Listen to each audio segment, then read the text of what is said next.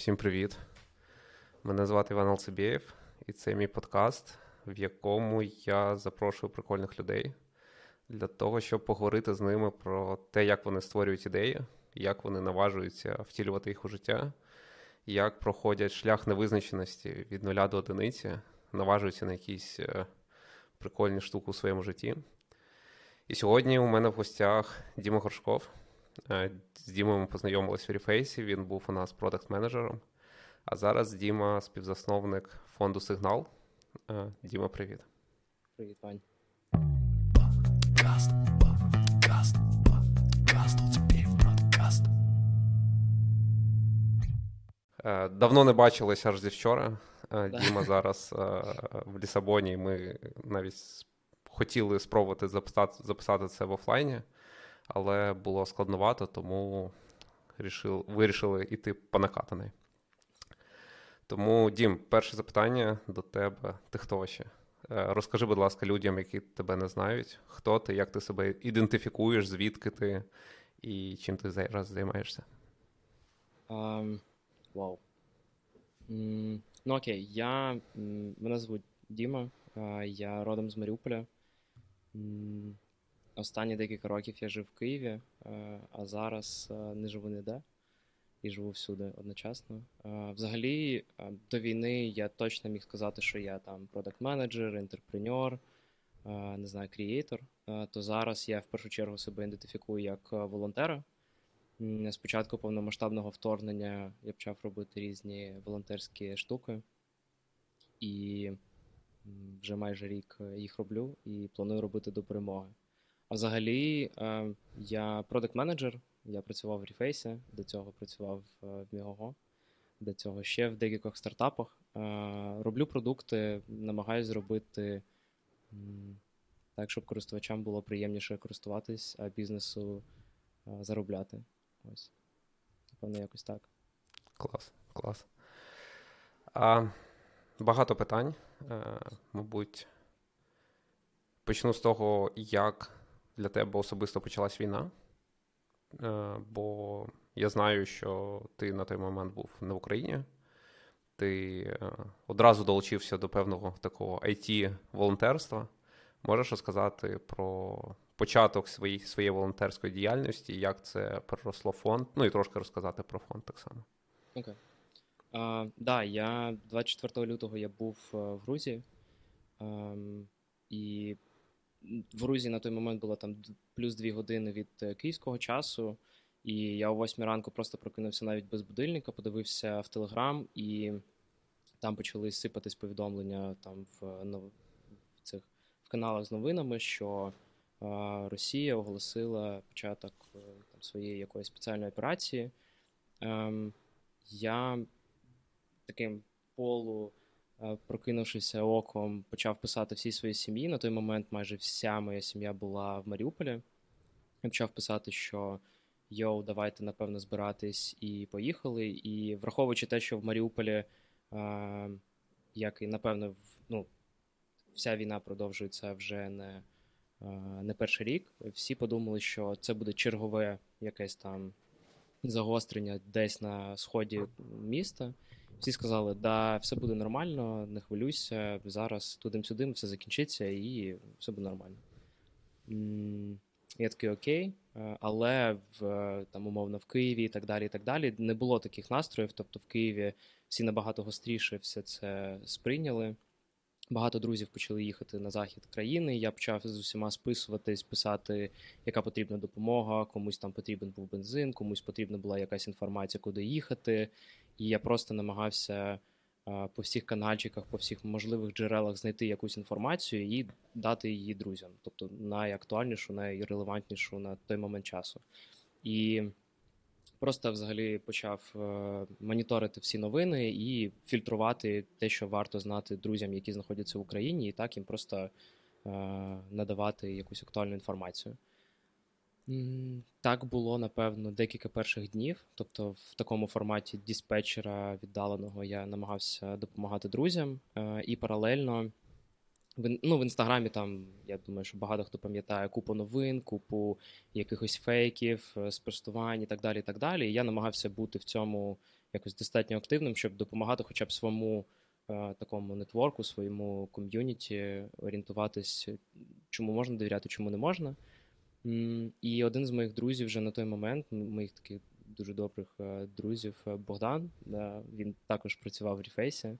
Богдан Петейчук, він опублікував пост про те, що вони шукають емельщиків е, для розробки алгоритму, який буде детектити пересування ворожої техніки.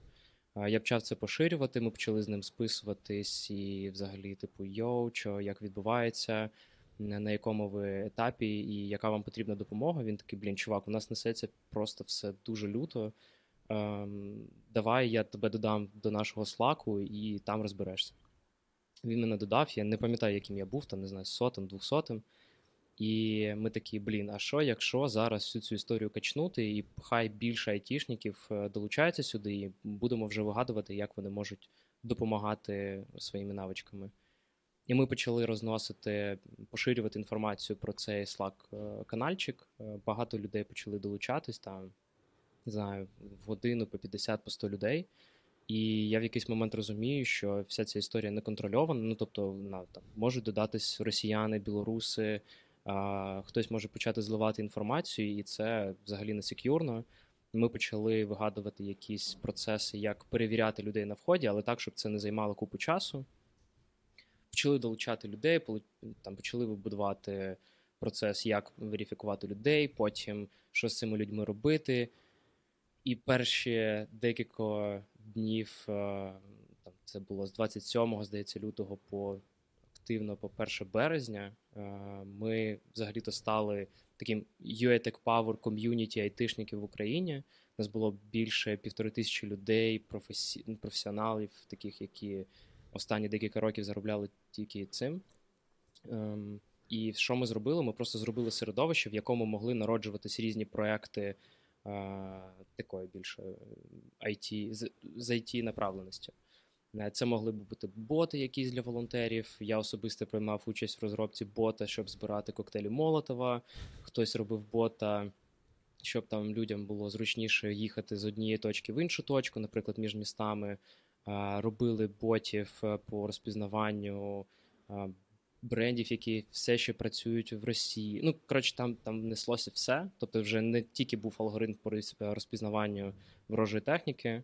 Ам, В це ком'юніті почали приходити або СБУ, або там розвідка, давати свої завдання. Навколо цих завдань організовувалися айтішники, які починали ці завдання виконувати. Ну тобто, там потрібно був такий алгоритм, такий алгоритм, і це вже переростало в такі зак- закриті групи, в яких е, там певні групи, ці люди е, робили якісь свої розробки, передавали потім в державні установи, і вони якось потім використовувались. Е, Так прийшов, напевно, перший мій тиждень, перші півтори тижня повномасштабного вторгнення. А, а потім вже на той момент е, Маріуполь майже оточили. Тобто там 3 березня взагалі зник зв'язок, будь-який мобільний зв'язок з сім'єю. Тобто ані я, ані мої друзі, мої знайомі просто з Маріуполя не могли зв'язатися зі своїми рідними в Маріуполі. І тут я зрозумів, що історія може повторитись, як вона була там в 2014-2015 році, що війна десь там, Маріуполь десь там, і Маріуполь можуть просто забути. А я не хотів, щоб цього сталося е, вже на цей раз. Я почав е, шукати шляхи, як можна допомогти саме зараз Маріуполю, тому що з it продуктами все насправді зрозуміло. Тобто там вже все неслося, купа маленьких ком'юніті, маленьких груп, які щось роблять, щось хачать, е, мають прямий зв'язок з міністерствами, там не знаю, зі службами розвідки, і воно нібито все несеться, і там моя вже участь не потрібна. Тепер я можу сфокусуватись на тому, щоб допомогти якось е, своїй сім'ї, людям взагалі в Маріуполі, взагалі сам, ну, всьому місту. І ем, єдиним, е, єдине, хто був дуже голосний і хто взагалі розповідав про ситуацію в Маріуполі, був е, Пол Казов. Е, Хлопці з самого початку повномасштабного вторгнення давали якісь апдейти, що відбувається взагалі в місті, що місто майже оточене, що вони тримають оборони і так далі. І так далі. І я просто почав дивитись, окей, як я можу їм допомогти. І тут вони опублікували пост про те, що вони там давайте, мол, ком'юніті зберемо на Байрактар. І я такий, окей, я зберу на Байрактар. Ем, почав шукати можливості, як зібрати на Байрактар. Ем, в мене на той момент взагалі не було ніяких стопів. Тобто я такий, окей, Байрактар. Скільки він коштує? 5 мільйонів. Байрактар Окей, так збер- Байрактар. Да, Байрактар так Байрактар, зберемо. І я пішов до деяких своїх знайомих, е, також за ті тусовки, запитав, чи є в них можливості там якісь, не знаю, взяти якісь крупні чеки, у когось питав, чи можна знайти виходи на Байрактар. І всі, і насправді е, ми там за годину знайшли виходи на е, директора Байрактара. Е, Ми почали знаходити великі чеки, але в той момент, коли ми вже почали такі, так, окей, як доставляти цей Байрактар взагалі в Маріуполь, з'ясували, що там вже ППО достатньо сильно е, поставлено, і взагалі від Байрактару, можливо, там не буде супер якоїсь користі. Але можливо буде користь від е, маленьких дронів. І я зв'язався з Азовом знову. Вони такі, да, окей, байрактари не треба, давайте дрони якісь. Я почав е, збирати просто в своєму нетворку в інстаграмі, е, типу, оголошення, пост, що ми збираємо на оборону Маріуполя на потрібні дрони, передамо напряму в полк Азов, е, щоб якось допомогти хлопцям боронити Маріуполь. Ось ми зібрали за пару тижнів, напевно, 2 мільйони гривень.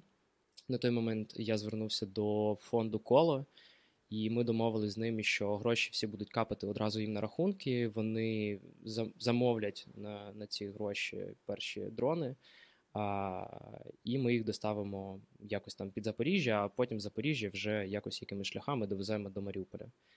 І кола це взагалі вони супер сильно підтримали нас на початку. Вони замовили всі дрони заздалегідь. Тобто до того моменту, да, навіть як у нас були всі гроші, вони замовили всі дрони, які нам були потрібні, е, і е, доставили в штамп комплектації полку в Запоріжжі. А публічно я ще продовжував фрезити гроші, тобто гроші продовжували ще капати, а дрони вже були в Запоріжжі. І тоді, 20 березня, була операція, 22 березня, здається, була операція. Полетіли перші гвинтокрили гелікоптери з Запоріжжя, по якому ну, це була супер секюрна, супер складна операція, про яку зараз є декілька фільмів, і можна про них подивитись. Але це було майже квиток в один кінець. Ніхто не думав, що це вдасться, але військовим вдалося. Вони пролетіли через якийсь коридор, доставили а, там боєкомплекти, доставили якусь їжу і доставили перші наші дрони, які ми збирали, Е, і евакуювали там поранених. Це був перший збір, який мені вдалося зробити. Дуже сильно підтримали друзі, дуже сильно підтримали взагалі величезна кількість людей. Просто відгукнулися такі: блін, нам за Маріуполь болить, давай збирати. Е, Ти репостив активно, ти допомагав, е, я пам'ятаю. А що ти відчув в цей момент, коли ви зібрали перший збір? Ну, тобто, я підозрюю, що перший якийсь такий, е, як це, інтеншн був емоційний, тому що ти з Маріуполя, тому що почалася війна, всі щось роблять, всі як можуть допомагають, волонтерять, куди дотягаються. І після того, як для тебе це сталося, і ти відчув цю, ну як це, матеріалізацію, не знаю, твого, твого волонтерства. Е, Що у тебе в голові відбулося, можливо, емоційно? Як ти зрозумів, що окей, це не точкова якась моя історія, я допоміг і все. А ну, я хочу, я мушу робити це далі. Класне питання, тому що я взагалі в той момент часу, перші два місяці війни, я взагалі себе так відчував, що знаєш, як я не відчуваю стопів. Ну тобто їх просто немає. Я просто маю робити щось, щоб якось допомогти військовим, якось допомогти там Україні, Маріуполю, сім'ї і так далі. Тобто. Для мене це ось коли ми зібрали вже і передали навіть перші. Коли ми тільки передали перші дрони, я такий, угу, добре. А коли ми зібрали гроші, коли ми закупили ці дрони, в мене взагалі не було ніякого, знаєш, е, внутрішній чекпоінт якийсь був, але не було такого, що о, класно, супер, взагалі ми всі красавчики. Ні, я такий, окей, зібрали, класно, але нам треба більше. І це був, напевно, мій стан перших двох місяців. Тобто я такий, цього недостатньо. Ну тобто, Маріуполь все ще в оточенні, е, деблокади нема. Ми почали після того, як ми доставили ці дрони. Ми почали збирати там на тепловізори, на рації. На рації вже було після, але е, ми почали вже збирати на деблокаду. Тобто ми вже розуміли, нам Азов, е, штаб комплектації, вони казали, що вони не зможуть передати ці дрони далі. Будемо, будемо, звісно, намагатися, але не факт, що це вдасться. І ми почали вже збирати на деблокаду Маріуполя. І в мене і вся моя сім'я, майже вся моя сім'я ще на той момент була в Маріуполі. Моя мама взагалі вольна головна лікарка, і вона відмовилась виїжджати з міста до того часу, допоки всі її е, співробітники, які хочуть поїхати з міста, вони не поїдуть. Тобто вона мала поїхати остання серед тих, хто хоче поїхати. І тому, е, ну і там всі ці фото, відео, взагалі, як Маріуполь кожного дня руйнується. Я взагалі в якийсь момент повністю відключив свої емоції стосовно як я сприймаю там всі руйнування міста. Я просто такий: окей, це просто якесь місто, це просто якісь там блоки. Для мене найважливіше ці люди. І я намагався зробити максимально все, що від мене залежало, щоб е, якось їм допомогти. В мене не було позиву, знаєш, якогось там інтеншену поїхати самому, почати когось когось вивозити, тому що я розумів, що ми вже на той момент робили і це. Тобто ми там організували якусь таку сітку волонтерів, е, логістику, які вивозили людей. Ем, Але я розумів, що з точки зору координації я буду зараз, прям тут і зараз, я буду набагато корисніше. І в мене, тобто, знаєш, як кожного разу, коли щось вдавалося, такий фух, класно, але погнали далі. І так до самого кінця. Ну, тобто, допоки е, взагалі Маріупольський гарнізон не здався в полон, не вийшли в полон е, по наказу е, головнокомандувача. Дуже цікаво, як ти прийняв це рішення. Ну, тобто, мій подкаст, те, що мені самому дуже цікаво, це як люди наважуються на щось. Тобто, як виглядав для тебе ось цей процес від ну, є ідея, є емоція, ти починаєш це робити, і в те, що зараз у вас є фонд, тобто це достатньо системна історія, в якій ви на постійній основі фандрезите. Як відбулася ця, ця трансформація твого майнсету від того, окей, ми зробили раз, ми робимо два, у мене немає стопів, я, я з Маріуполя, я просто маю це продовжувати робити до якоїсь систематизації. Що у тебе в голові щолкнуло да, в якийсь момент, що ти такий, окей, типа, недостатньо, і треба робити це системно. Я думаю, що головним тригером було усвідомлення, що війна не закінчиться за декілька тижнів. Е, Це був, напевно, поворотний такий момент, коли я такий: окей, війна не закінчиться навіть за місяць, вона не закінчиться, скоріш за все, за півроку, можливо, навіть за рік вона не закінчиться. І це був такий для мене момент, коли я внутрішньо е, приймав рішення, чи готовий я комітитись це далі. Тому що окей, навіть в це ну в травні в нас вже а, була якась історія з Ukrainian Signal, але м, все одно до травня, ось на- навіть до цього моменту, в мене не було розуміння, як довго я це маю робити, взагалі що я маю робити, і так далі. І так далі. Тобто на той момент вже багато волонтерів, які були поруч зі мною, в них вже спав, е, спав цей запал. Вони повернулись до якихось своїх справ і почали на той момент. Там був меседж в суспільстві, що е, економічний фронт. Ми маємо тягнути економічний фронт, тому що війна, скоріш за все, буде довго, і нам треба якось підтримувати ще економіку, тому що без економіки ми можемо достатньо швидко е, зупинитись. І багато моїх друзів вони повернулись саме до економічного фронту, а я продовжував ще якось військовому, військовому напрямку думати. І я пам'ятаю, що це було. Взагалі там така ситуація була, що на початку травня моя сім'я, врешті-решт, виїхала з Маріуполя. Там був останній коридор з Маріуполя в Запоріжжя, і вони встигли. Тобто, одразу після них закрився цей коридор, і там було набагато складніше виїжджати вже з міста. Це була перша подія. А друга подія, що через декілька днів е, Маріупольський гарнізон вийшов з Азовсталю, і всі направились в полон. І в мене, знаєш, так. Дві мої найголовніші цілі в житті, які були на той момент часу, це врятувати сім'ю і допомогти Маріупольському гарнізону. Вони майже одночасно перестали бути актуальними. І я такий, а що робити далі взагалі? Ну тобто, я настільки був е, фрустрований, потіряний, якийсь такий, блін, що робити? Не розумію. І до мене, напевно, в цей момент часу прийшло усвідомлення, що війна не закінчиться. Я можу зараз повернутися до економічного фронту, але я відчуваю, що я маю робити щось, що буде наближати перемогу. Тому що зараз є багато різних напрямків, в які волонтери рухаються, і на той момент же часу, тобто там гуманітарна якась допомога була, допомога дітям, допомога сім'ям, допомога військовим, які повернулись з полону або пораненим. І з усього всього я для себе е, напевно шукав е, аргумент або типу напрямок, що саме я хочу робити. І врешті-решт, я просто, знаєш, як е, внутрішньо копався, копався, і такий: я хочу працювати на те, щоб е, перемога наступила швидше. Тому що якщо якщо я буду працювати в цьому напрямку, то ем, можливо вона швидше закінчиться. Я розумію, що взагалі наша там дія фонду, вона діяльність фонду вона супермаленька у порівнянні з тим, що роблять великі фонди.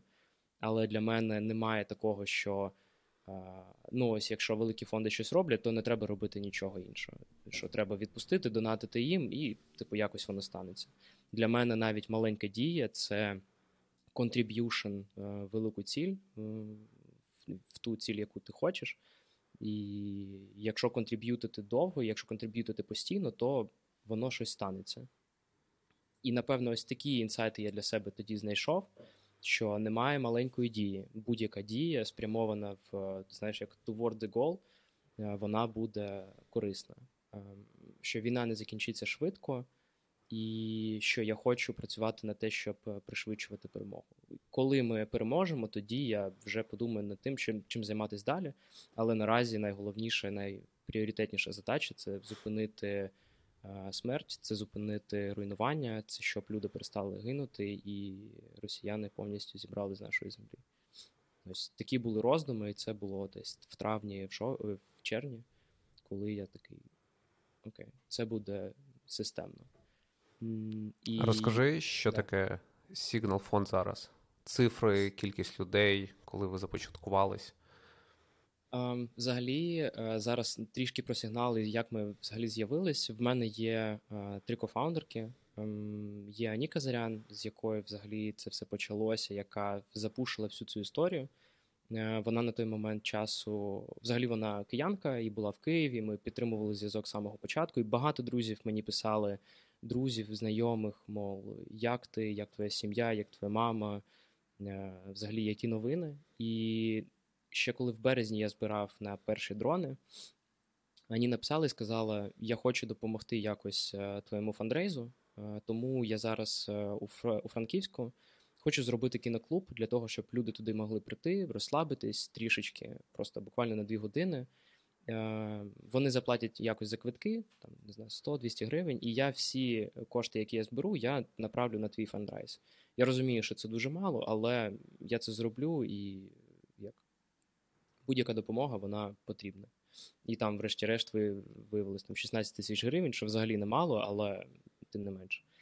Ем, і після цього, після цього показу вона робила ще декілька показів там у Львові, в Києві і так далі. І через декілька тижнів вона написала, що я хочу привести цей формат в Європу. Давай. е, І, а я на той момент був в Берліні. Вона каже: давай зробимо десь у Франкфурті, давай або в Гамбурзі, десь давай зробимо кінопоказ. Я кажу, блін, а що, що там? В Берліні дофіга українців, в Берліні дуже сапортів е, є місцеві або взагалі інтернаціональне ком'юніті. Давай зробимо тут. Я зроблю все, що потрібно, просто кажи, що треба. Я, я просто все зроблю, знайдемо приміщення, проектори і так далі. І м, я підключив ще під це е, ще одну нашу партнерку Надю Самаріну. Вона оунерка Озеро Space. Це такий, я не знаю, як це правильно сказати, коли вона буде слухати, вона скаже: Ах, ти е, такий. Е, Ну, взагалі, вони просували культуру, ем, як це правильно сказати, е, переробки, взагалі, використання екологічних матеріалів і так далі. Тобто, увесь цей майндсет. Вони не просто продавали там, знаєш, кружечки якісь для там, щоб не купляти капси в ем, кав'ярнях. Вони прям просували цілу культуру. Тобто, це такий був дуже великий проєкт, дуже потужний. І на той момент вона була у Франкфурті. А плюс, окрім цього, вона ще арт-директорка, дизайнерка. Я кажу: блін, а ні, в мене є подруга Надя, давай я її долучу. Вона якось нам там зможе. Плюс вона знає німецьку, вона розуміє німців. Вона зможе якось цей формат допомогти адаптувати під місцевих. Ані така, окей, супер класно. Ми долучили Надю. Надя така, блін, взагалі, фронтовий кіноклуб, це не дуже класна назва. Давайте зробимо там якийсь е, більш продвинуту назву. Пішла думати, прийшла з назвою Ukrainian Signal. У нас на логотипі це взагалі е, е, кордони Маріуполя, взагалі, це мапа Маріуполя. Ти думав, що це собачка, але це мапа Маріуполя. І ми почали робити перший кінопоказ в Берліні. Все, я там все, що треба було робити, я робив. І це була така перша. А після цього до нас долучилась ще Даша в, в продакшн, і це взагалі був такий. Що таке Ukrainian Signal? Це е, був е, кіноклуб, який показує українське кіно за кордоном, е, просуває українську культуру за кордоном, збирає донати. Е, І моя роль там була більше така, що окей, ви робіть, а я буду продовжувати займатися військовою справою. І так продовжувалось десь до жовтня. Е, Дівчата роз- розвернули взагалі дуже потужний проєкт. Е, Ми зробили покази там в більше 50 містах, е, більше 50 показів, більше 15 міст across the globe. Європа, Америка, Ірландія. Ну тобто дуже багато де. Зробили перформанси, зробили колаборації, кооперацію. Тобто зараз за півроку Ukrainian Signal це не просто вже там кіно, кіноклуб якийсь, а це вже прям е, проект, який займається просуванням української культури на заході. Е, Але увесь цей час паралельно я займався суто військовим напрямком, тобто мало вникав, е, що відбувається в мілітарній в культурній частині, займався тільки мілітарною. Чому так? Тому що на той момент ми розділились так, що Надія і я ми займалися більше мілітарним, а Ані, Надя і Даша вони займалися ще культурним. Тобто Надя була на два фронти.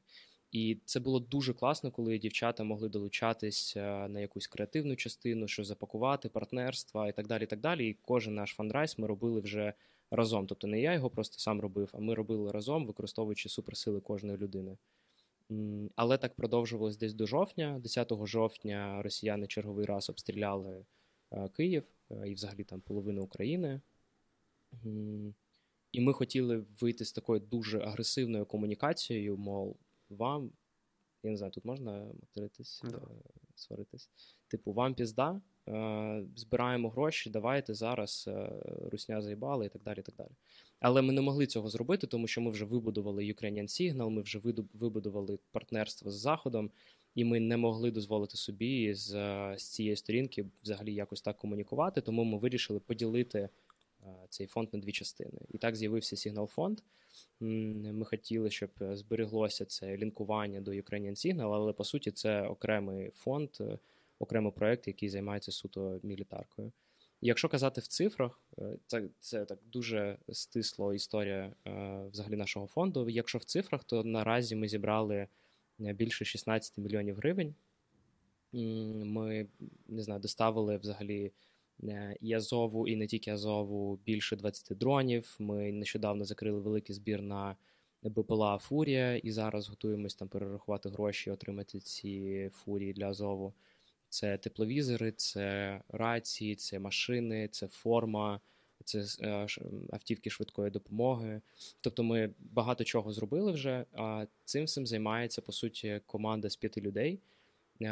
Троє більше включено, тобто такий майже full-time, а двоє ще залучаються по запиту. Це маркетинг-директорка Надя, це наша дизайнерка Віка, і я. Ми займаємось е, фондом. Плюс у нас є е, там людина, яка допомагає нам по фінансам, є людина, яка допомагає нам по юридичним питанням.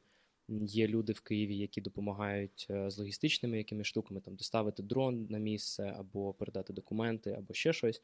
Але в цілому це все. І є ще Даша і Ані, які долучаються е, точково по запиту. Там треба зробити то, і вони просто роблять те, що ми просимо зробити. Партнерства, там кооперації, якісь так далі. Ми з тобою колись. Я тобі задавав це питання. Цікаво ще раз почути на нього відповідь, можливо, вона трошки змінилася. Питання таке: чому ти для себе обрав шлях робити щось з нуля? Ну, робити новий фонд. Ну, тобто, на той момент був, я не знаю, Top of Mind є коло, є Повернись живим, є багато інших волонтерських соціальних ініціатив. якщо ти відчуваєш цей, як це, цю потребу, да, своє бажання йти, контриб'ютити, наближати перемогу, ну просто іди, долучись до кого, приміни там свої скіли, своє бажання. Чому ти для себе вирішив, що це не той шлях, і ти хочеш зі своїми партнерками створити окрему організацію? І ось вже скільки більше півроку ви існуєте, да? Да, більше півроку. І от чи були у тебе моменти, коли ти такий, блін, треба було по-іншому? Ну, можливо, треба було як це простіше було долучитись. До речі, не було такого жодного моменту, коли я такий, блін, треба було прийняти інше рішення, тому що в цілому, знаєш, коли е, ти сам це робиш, ну і ти робиш це з людьми, яким ти довіряєш з якими ти хочеш це робити, в цілому в тебе є ось ця свобода прийняти інш, ну, тобто, там, прийняти іншу стратегію. Е, піти і долучитись, попроситись долучитись до коло, до повернись живим, до притулу і так далі. Але такого ніколи не було, тому що тому що е, я дуже поважаю все, що роблять ці фонди, але я е, відчуваю інакше не як це треба робити, а хочеться відчувати інакше, що саме ти робиш. В тобто, ну, в сенсі, не коли ти в коло, коли ти в великому фонді взагалі, ти допомагаєш величезній кількості військових угрупувань, ти допомагаєш величезній кількості взагалі військових і в різних точках і так далі. І так далі. І в тебе є цей ресурс для того, щоб це допом... щоб це робити. Ем, Ось, але коли е, ти робиш е, щось точково, ну, більш сфокусовано, ти можеш бачити, що ти взагалі робиш. Тобто, куди. Е, як я просто собі це уявляю, що коли ти працюєш в великому фонді, да, ти там бачиш цифри. Ми передали 50 автівок, ми передали 30 дронів, ми передали 20 прицілів. Але і ти навіть бачиш фотографії і відео цих людей, але ти не розумієш, як довго воно проіснувало, чи, воно допомогло, як саме воно допомогло. Тобто, ти просто знаєш це як цифри, цифри, цифри, цифри. Це якісь об'єми, які ти взагалі не відчуваєш, що що це таке. Коли ти, коли я працюю з конкретним військовим формуванням, я знаю багато людей, які там працюють. Ми з ними спілкуємось, вони розповідають, що як справи, що їм зараз потрібно, і так далі. і так далі. Це перше. А друге, що всі військові угрупування, наскільки я розумію, вони недоотримують те, що їм насправді потрібно в повному обсязі. Ну тобто, умовно, в тебе є 100% потреб, але фонди допомагають тобі закрити, ну, напевно, максимум 50%. Тобто в тебе є завжди потреби, які не до закриття. І мені особисто моя думка, е, плюс те, що я чую від військових експертів, аналітиків, інших військових, там десь в Твіттері, ще десь, е, що Азов це один з найефективніших військових підрозділів не тільки в Україні, а й в світі. І е, в мене просто думка така, що якщо я буду допомагати цьому військовому групуванню розкривати свій потенціал через те, що ми ну там або збільшувати свою ефективність через нашу роботу, в тому числі, то це зробить ем, гарно всім.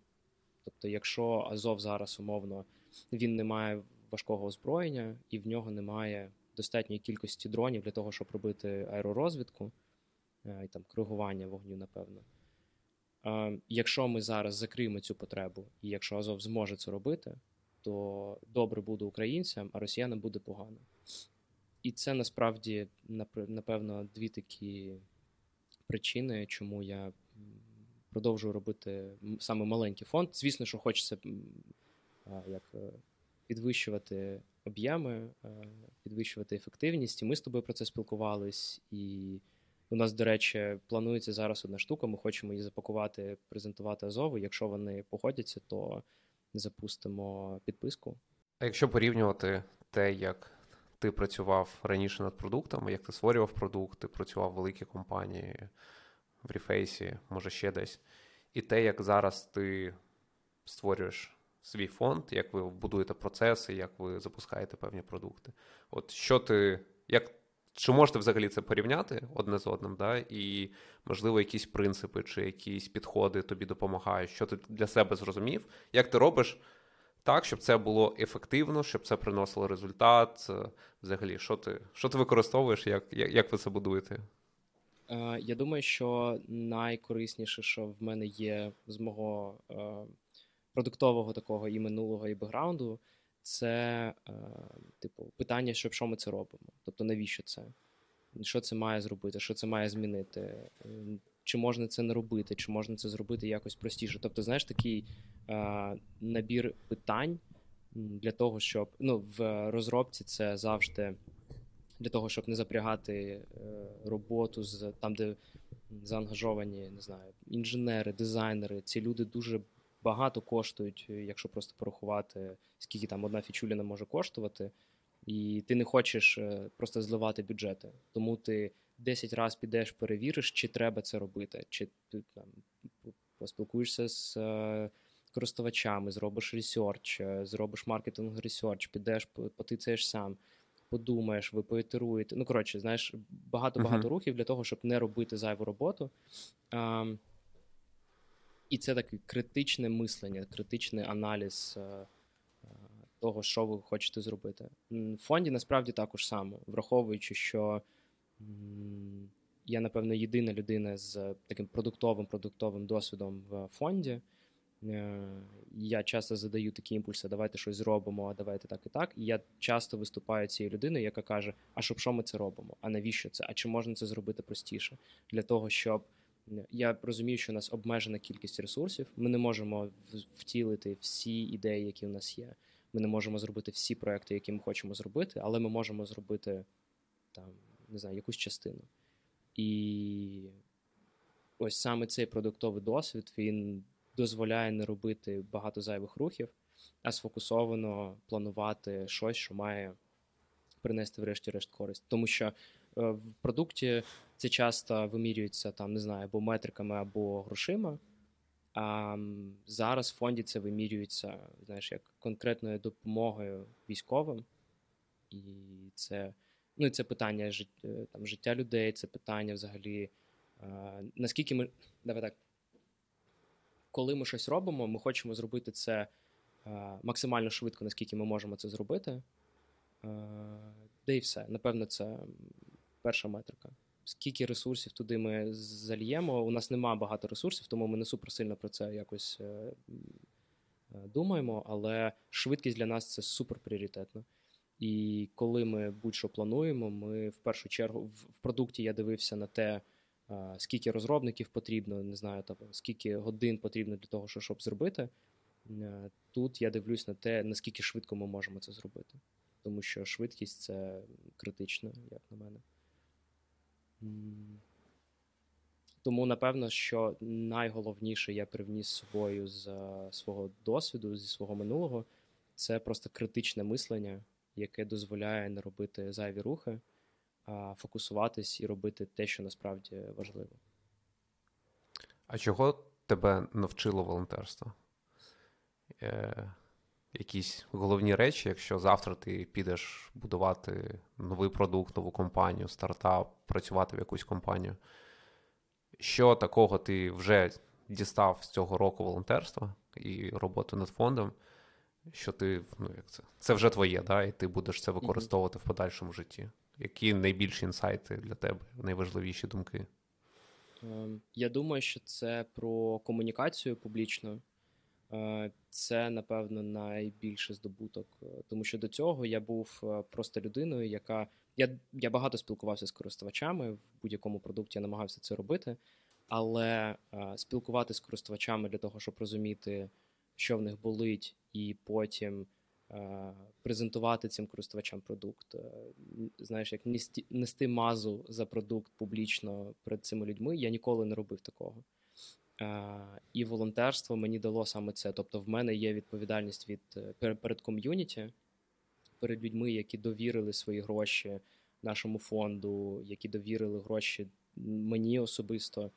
Е, В мене є перед ними відповідальність, і ось ця публічна комунікація це стало е, таким для мене відкриттям. Знаєш, е, я, я ніколи про це не думав так. Я ніколи не думав, що це настільки важливо. Я ніколи не думав, що це настільки складно. Я ніколи не думав, що це роби, треба робити постійно. Тобто, якщо ти щось не робиш, якщо ти не в публічному просторі, то люди тебе забувають. Люди забувають е, твій фонд, люди забувають, що ти робиш. І тобі постійно треба нагадувати про це, тому що інакше тобі буде складніше наступні збори збирати гроші. Ем, і те, що я підчерпнув для себе взагалі в волонтерстві, це що ось ця публічність, вона не ну, тобто, це не про будування свого бренду, це не знаєш, це не про якісь там е, плюшки, які можуть для себе мати, не знаю, там блогери або навіть інфлюенсери. Це більше про будування діалогу. Е, Величезна кількість людей просто пише свої питання: а чому ви робите це? А чому ви не робите це? І ти не можеш їм відповідати, тому що я так вирішив. Ну, типу, ти маєш кожній людині донести, чому сам насправді ти так вибрав. Тому що якщо ця людина дає або 20 гривень, або 20 доларів, або 20 тисяч, неважливо. Це людина, яка довіряє е, тобі свої гроші, вона довіряє тобі е, свою увагу взагалі, то ну, там підписана вона на тебе, на твій фонд, вона, вона розповідає про твій фонд і так далі. і так далі. Насправді в Україні є просто ось ці два мастодонти: притула і повернись живим, яким всі кидають гроші. Але е, ці навіть ці фонди вони не закривають 100% потреб військових, і є ще інші військові, яким потрібна допомога, і відповідно треба е, знаходити десь гроші і для цих військових. І тому з кожною людиною ти спілкуєшся, і це кожна людина як інвестор. Знаєш, як кожній людині ти маєш зробити так, щоб вона тобі повірила, щоб вона не щоб в неї не залишилось сумнівів, е, не знаю, якихось питань, і вона просто пішла. Для неї це просто питання. А для мене це репутація, для мене це е, ризики, для мене це потенційні гроші, які я е, маю збирати в майбутньому. Тому наступну компанію, проект, будь-що, що я буду будувати, це ось про, про комунікацію з ком'юніті, тому що я вважаю, що навколо фонду найголовніше це ком'юніті. Ось це люди, які довіряють, це підтримують, е, це поширюють і так далі. Е, І мені здається, що це взагалі не надважливіша частина в будь-якому продукті. І будування комунікації, публічної комунікації з цим ком'юніті це взагалі найважливіше, майже як будування самого продукту. Е, Прикольно, дуже резонує. Я колись десь чи почитав, чи коротше, звідки почув е, історію про концепцію того, що дійсно прикольні продукти часто будуються з ком'юніті. Тобто спочатку збирається ком'юніті, а потім як це краще розуміються їх потреби, і туди вже впроваджуються певні продуктові рішення, що згодом стає продуктом. Я, на жаль, зараз не можу згадати якихось красивих е, прикладів таких продуктів, але десь розумні люди кажуть, що так правильно будувати продукти. Тому да, дуже, дуже кльовий інсайт. А, а як ти навчився поєднувати волонтерство з іншими частинами свого життя? Тобто ти починав це робити, коли full-time працював в Рефейсі, а зараз я знаю, не знаю, можна казати про це публічно чи ні, але ти працюєш над своїм стартапом, і про це також буде цікаво поговорити. Як ти балансуєш своє завантаження, розподілення енергії, часу, ще є інші якби, сфери з- життя? Розкажи про це, будь ласка.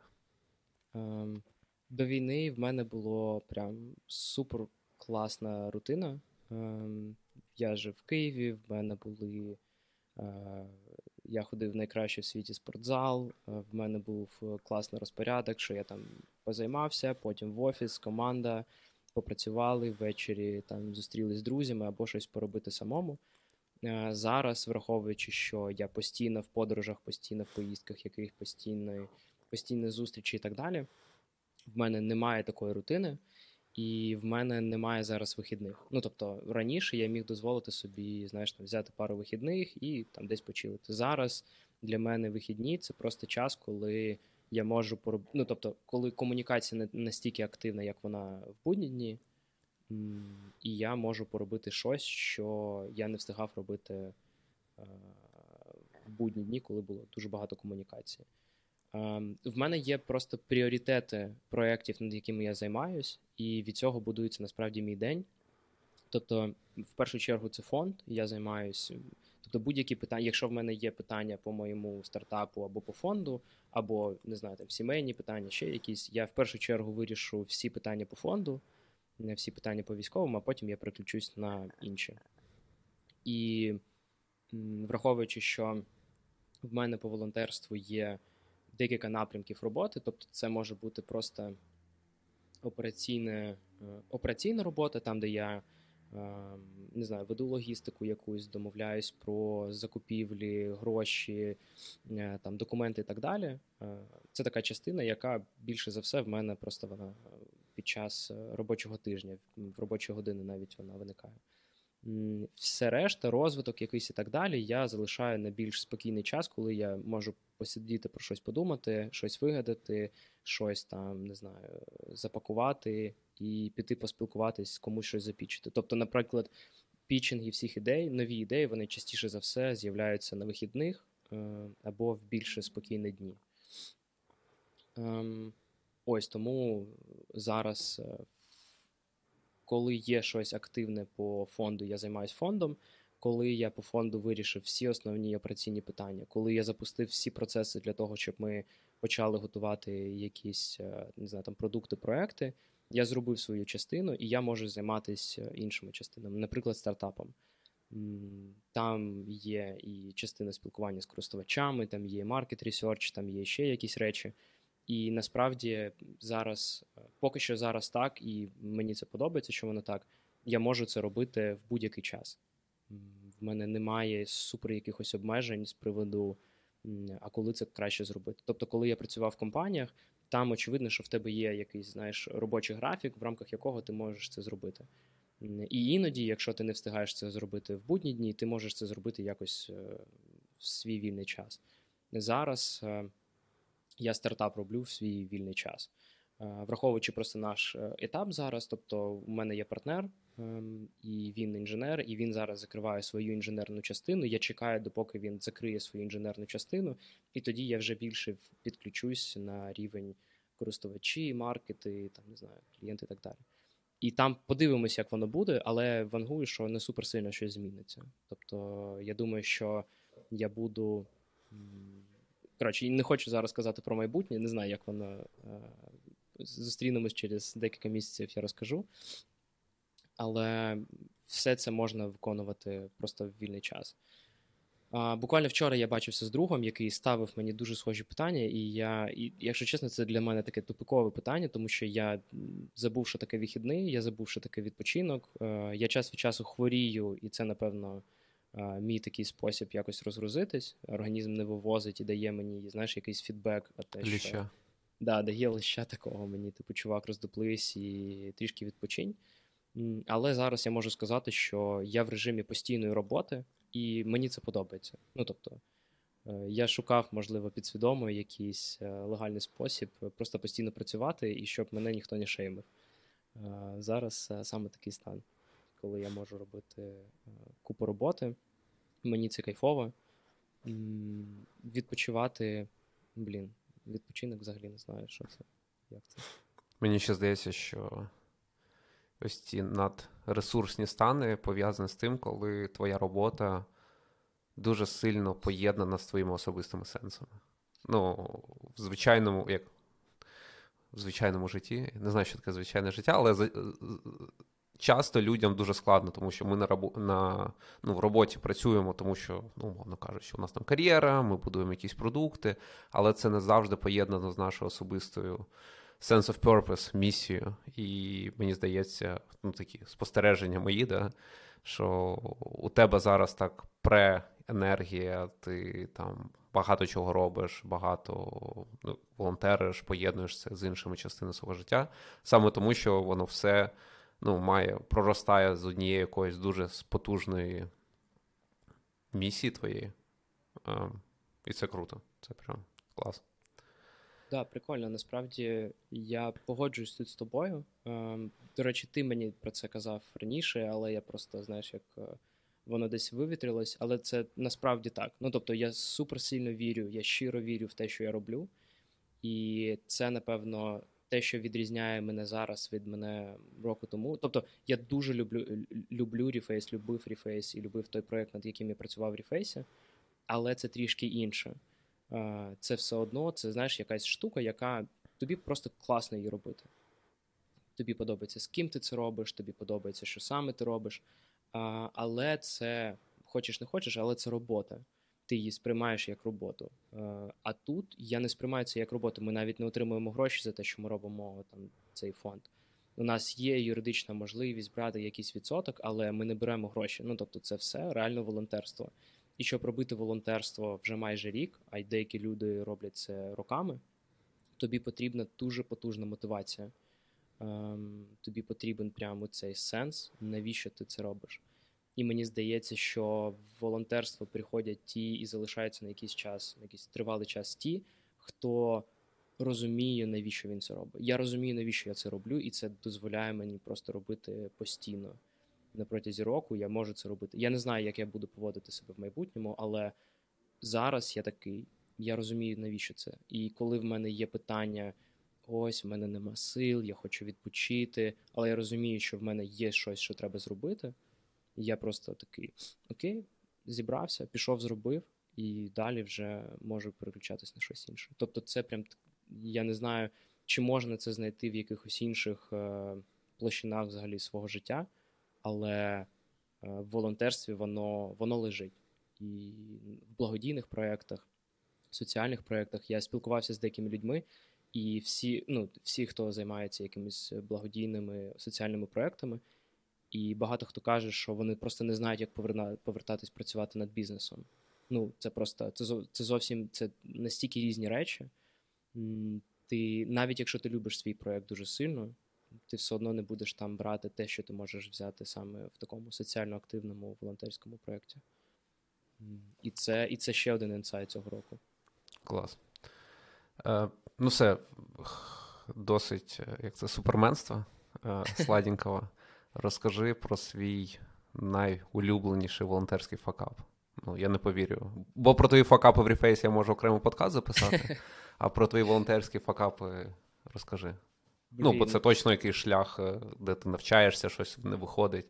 Цікаво про цю штуку почути. Блін, та насправді не виходить багато чого, і Добре, що це не бізнес, знаєш, тому що ніхто мене по шапці типу, не не дасть мені, тому що це просто тільки моя відповідальність. І найболючніший мій факап це був, як ми збирали на як ми збирали 8 мільйонів на форму.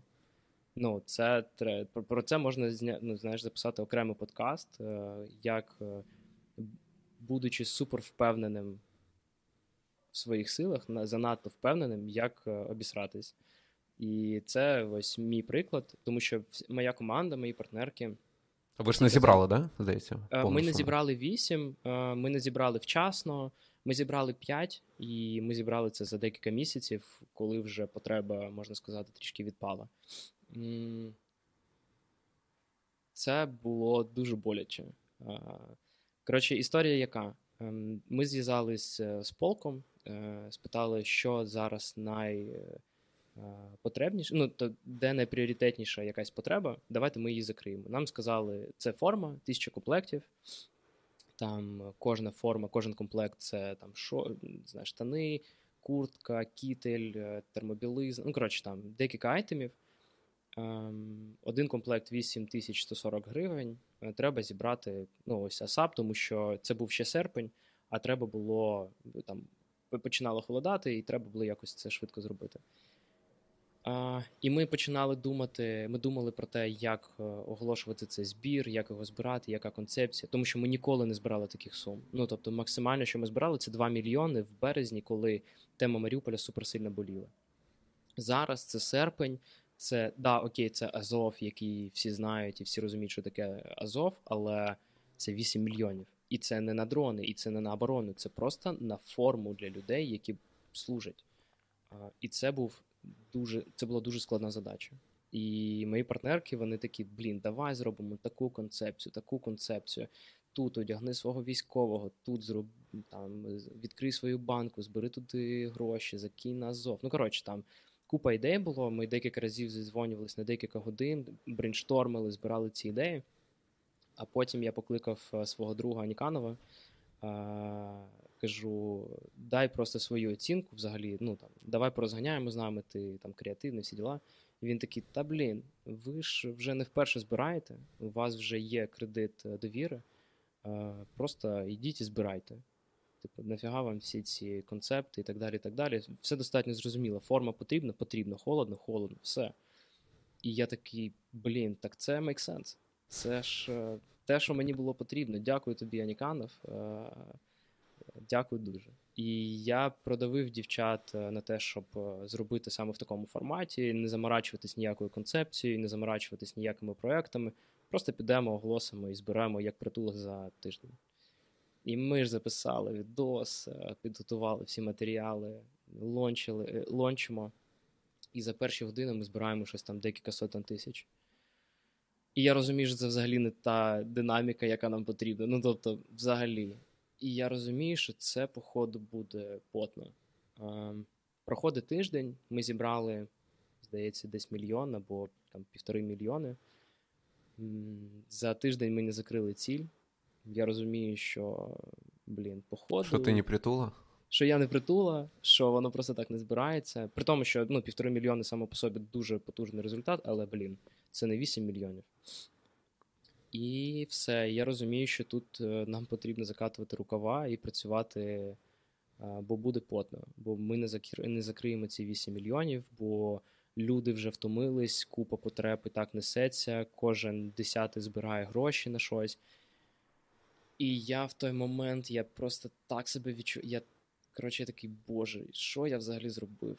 Навіщо навіщо я продавив це рішення? Чому я не повірив дівчатам? Чому ми не зробили так, як вони пропонували? Коротше, я на себе всіх собак спустив, взяв весь удар на себе ем, і почали просто методично шукати гроші. Десь там 10 тисяч, десь там 50 тисяч. Ем, і ось так ми докатились у нас були декілька крупних донаторів, наших партнерів, Reface в тому числі насправді. І це була це була окрема історія офігенна, як е, люди всередині компанії просто проголосували і демократичним таким способом вирішили, куди спрямувати ці кошти. Так було в Reface, так було в Руше. І я взагалі плакав, коли я чув ці історії, тому що це було просто прям супер вау. Але ми не зібрали 8 мільйонів, ми зібрали 5 мільйонів. Е, ми очевидно, ми почали відшивати частинами. Е, військові кажуть, нам там потрібні термобілизна. Ми там оп, перерахували 2 мільйони на термобілизну. Оп, вже у військових є термобілизна, і це вже хоч щось. Але да, ми не зібрали 8 мільйонів, ми не зібрали. Ну тобто, скільки ми десь 60-65% зібрали. Ми прошляпили всі терміни. І це такий, це був дуже. Я захворів в вересні через те, що я супер сильно е, стресував. Я захворів, я декілька тижнів погано спав, в мене була постійна температура. Е, я просто, знаєш, як е, обісрався максимально, засмутився максимально, але, врешті-решт, ми все одно поставили теплі речі військовим якусь частину знайшли. Ну, тобто, там були ще суп, якісь продукти такі. Нам там пропонували взуття, нам пропонували чаї, нам ще якусь штуку, яка додатково може якось зігріти е, військових. Але да, свою ціль ми не досягнули, і це мій такий величезний стар... Е, факап. Е, за який. Ну, окей, мені не соромно, але це було дуже боляче. Не помилки уроки. Не помилки уроки. Клас. А, якщо волонтерство це ну, певне явище, не знаю, концепція, продукт, як би ти його запічив всім, хто нас слухає? Чому тобі здається волонтерством важливо займатися зараз в Україні, чи люди, які це ще для себе не відкрили? Як би ти їм запічив цю ідею? Блін, мені здається, що зараз взагалі Україна е, знаходиться в такому стані, взагалі в такій точці на карті, коли українці реально роблять різницю, коли українці реально будують свою країну, коли українці реально можуть щось зробити, що не можна було зробити раніше. Ну тобто. Настільки зараз все як пластилін, настільки зараз е, все як пісочниця, що ти можеш просто йти і робити те, що ти хочеш, і бути впевненим, що це, якщо це не повна фігня, то це люди сприймуть. Дадуть тобі фідбек, якось, якось те, що ти зробиш, воно буде корисно в цьому. Тому, тому зараз величезна кількість медіа з'явилась, величезна кількість якихось проєктів ем, просто соціальних на допомогу, е, не знаю, дітям, е, переселенцям. Ну, коротше, величезна кількість проєктів, просто бум проєктів. І це, е, я думаю, через те, що у людей прокинулася ця історія, що блін, а я можу щось зробити. Те, що я насправді вірю, те, що я люблю, і, і бути впевненим, що це не за знаєш, там не зафукають, це якось приймуть. Це перша. Зараз я відчуваю великий запит на зміни. Великий запит на зміни в соціумі, великий запит на зміни в, в нашій політиці. І це дуже класна опортюніті. Якщо ти щось хочеш робити, якщо ти щось хотів, мріяв, е, тобі щось не сподобалось, як воно працює, зараз ідеальний час на те, щоб піти це зробити. Тому що це як, напевно, після Майдану. Знаєш, як після Майдану був дуже великий запит на зміни в суспільстві. Е, Молоді політики могли приходити, їх би підтримали, їх би пропустили, їх пропускали. Ем, Нові партії, не знаю, нові обличчя. Люди хочуть змін. Українці настільки е, зараз хаванули все. Ну, знаєш, це як це ж не війна не сталася одним днем. У нас не була супердержава, які, на яку просто взяли, оп, напали, і ми такі, чого ви напали? У нас в державі купу проблем, е, купу слабких зон. І ми ніколи, знаєш, як ми ніколи не думали в такому, напевно, обсязі, що це наша відповідальність. Ми її не відчували настільки сильно. Були окремі люди, їх достатньо велика кількість була, які такі. Це моя відповідальність. Я не буду просто на це дивитись, я піду це зроблю. То зараз це прокинулось у дуже багатьох людей. Е, ось це відчуття відповідальності, відчуття, що це моє, я можу це щось з цим зробити. Я не маю чекати, що це хтось зробить за мене. Це ем, ось це прокинулось. А друге, я, я зрозумів, за останній рік я покатався по різним країнам: там Канада, Америка, Ірландія, майже всі, багато країн Європи. І в, в деяких я пожив більше, в деяких менше, але я побачив, що по суті кожна країна це своя просто країна зі своїм переліком проблем. Е, Ніде е, ти не знайдеш місце, де все ідеально. Якщо тобі подобається, не знаю, податки, будь впевнений, що тобі щось не сподобається в, в урбаністиці да, там, якогось міста. Якщо тобі подобається місто, будь впевнений, що тобі не сподобається там податкова якась система. І в кожній країні є набір своїх якихось приколів, які тобі не подобаються. І я просто про Україну зрозумів також сам. Ну тобто, до війни, до повномасштабного вторгнення, я задумувався про переїзд, я задумався про еміграцію, можливо, на декілька років, можливо, не завжди, але я про це думав. То зараз я думаю, що Ук- Україна, як і всі країни в світі, мають свої проблеми, мають свої недоліки, але ми майже єдина країна, в якій ми можемо щось зробити, щоб це виправити. Тобто ніде немає такого, таких умов, як зараз у нас в Україні, щоб щось зробити. І мені здається, що це найкраща мотивація. Якщо ти хочеш жити в якійсь класній країні, ти, звісно, можеш поїхати, засетапити там собі все і жити, все буде супер. Але якщо тобі подобається Україна, якщо тобі подобаються люди, якщо тобі подобається, як тут все відбувається, можна залишитись і щось зробити тут. І я думаю, що це має великі шанси на успіх. Ну, окей, можливо, відносно невелике, але дуже багато людей може до тебе долучитись, підтримати, е, допомогти і так далі. І так далі. І у цього є вирогідніше це вистрілити. Чим займешся після перемоги України? Блін, взагалі не знаю. Ну, е, і знаєш, я один з тих людей, які бояться, що після перемоги в нас е, нам буде не настільки складно, напевно, як зараз, але дуже складно. Тому що е, я бачу ось це, цю тенденцію українців сратися між собою. Знаєш, е, шукати зраду, шукати якісь внутрішні проблеми, е, фокусуватись взагалі на тому, що не, не важливо. І да, у нас не буде зовнішнього ворога, у нас не буде така кількість людей, яка гине щодня. А, але у нас буде купа проблем внутрішніх, які треба буде вирішувати. Якщо зараз у українців є очевидно один ворог, і всі консолідувались навколо того, щоб по- подолати цього ворога, то коли війна закінчиться, у нас е, не буде такого очевидного, знаєш, не буде чорного і білого. Треба буде додатково включатись, думати, хто поганий, хто що робить, в яких цілях, в яких інтересах і так далі. І мені здається, що Україна після війни це буде дуже складне. Це буде дуже складно. Але це все ще можливо.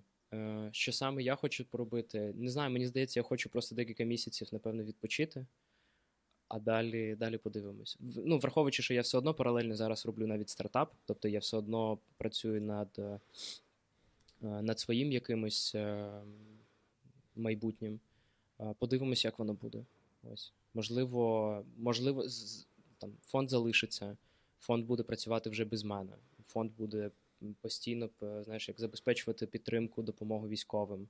Можливо, будуть інші люди. Можливо, я там буду якось приймати участь. Взагалі, якщо чесно, не знаю, але хочеться відпочити. Да, хочеться просто декілька місяців відпочити. Клас. Дім, дуже тобі дякую. Я думаю, що на цьому ми будемо закінчувати. Сподіваюсь, е, вам сподобалась наша розмова. Е, На Дімона можете підписатись. Ми всі, всі лінки на соцпрофайли залишимо в описі. Якщо вам подобається подкаст, можете його зашерити або написати якийсь коментарі. Нам буде з Дімоном приємно. Ось. Тому всім дуже дякую за прослуховування і слава Україні. Героям слава. Дякую вам, що покликав. Да, коротше, було прикольно. Дякую. Клас. Дякую, Па-па. Па-па. Подкаст, подкаст, подкаст, подкаст.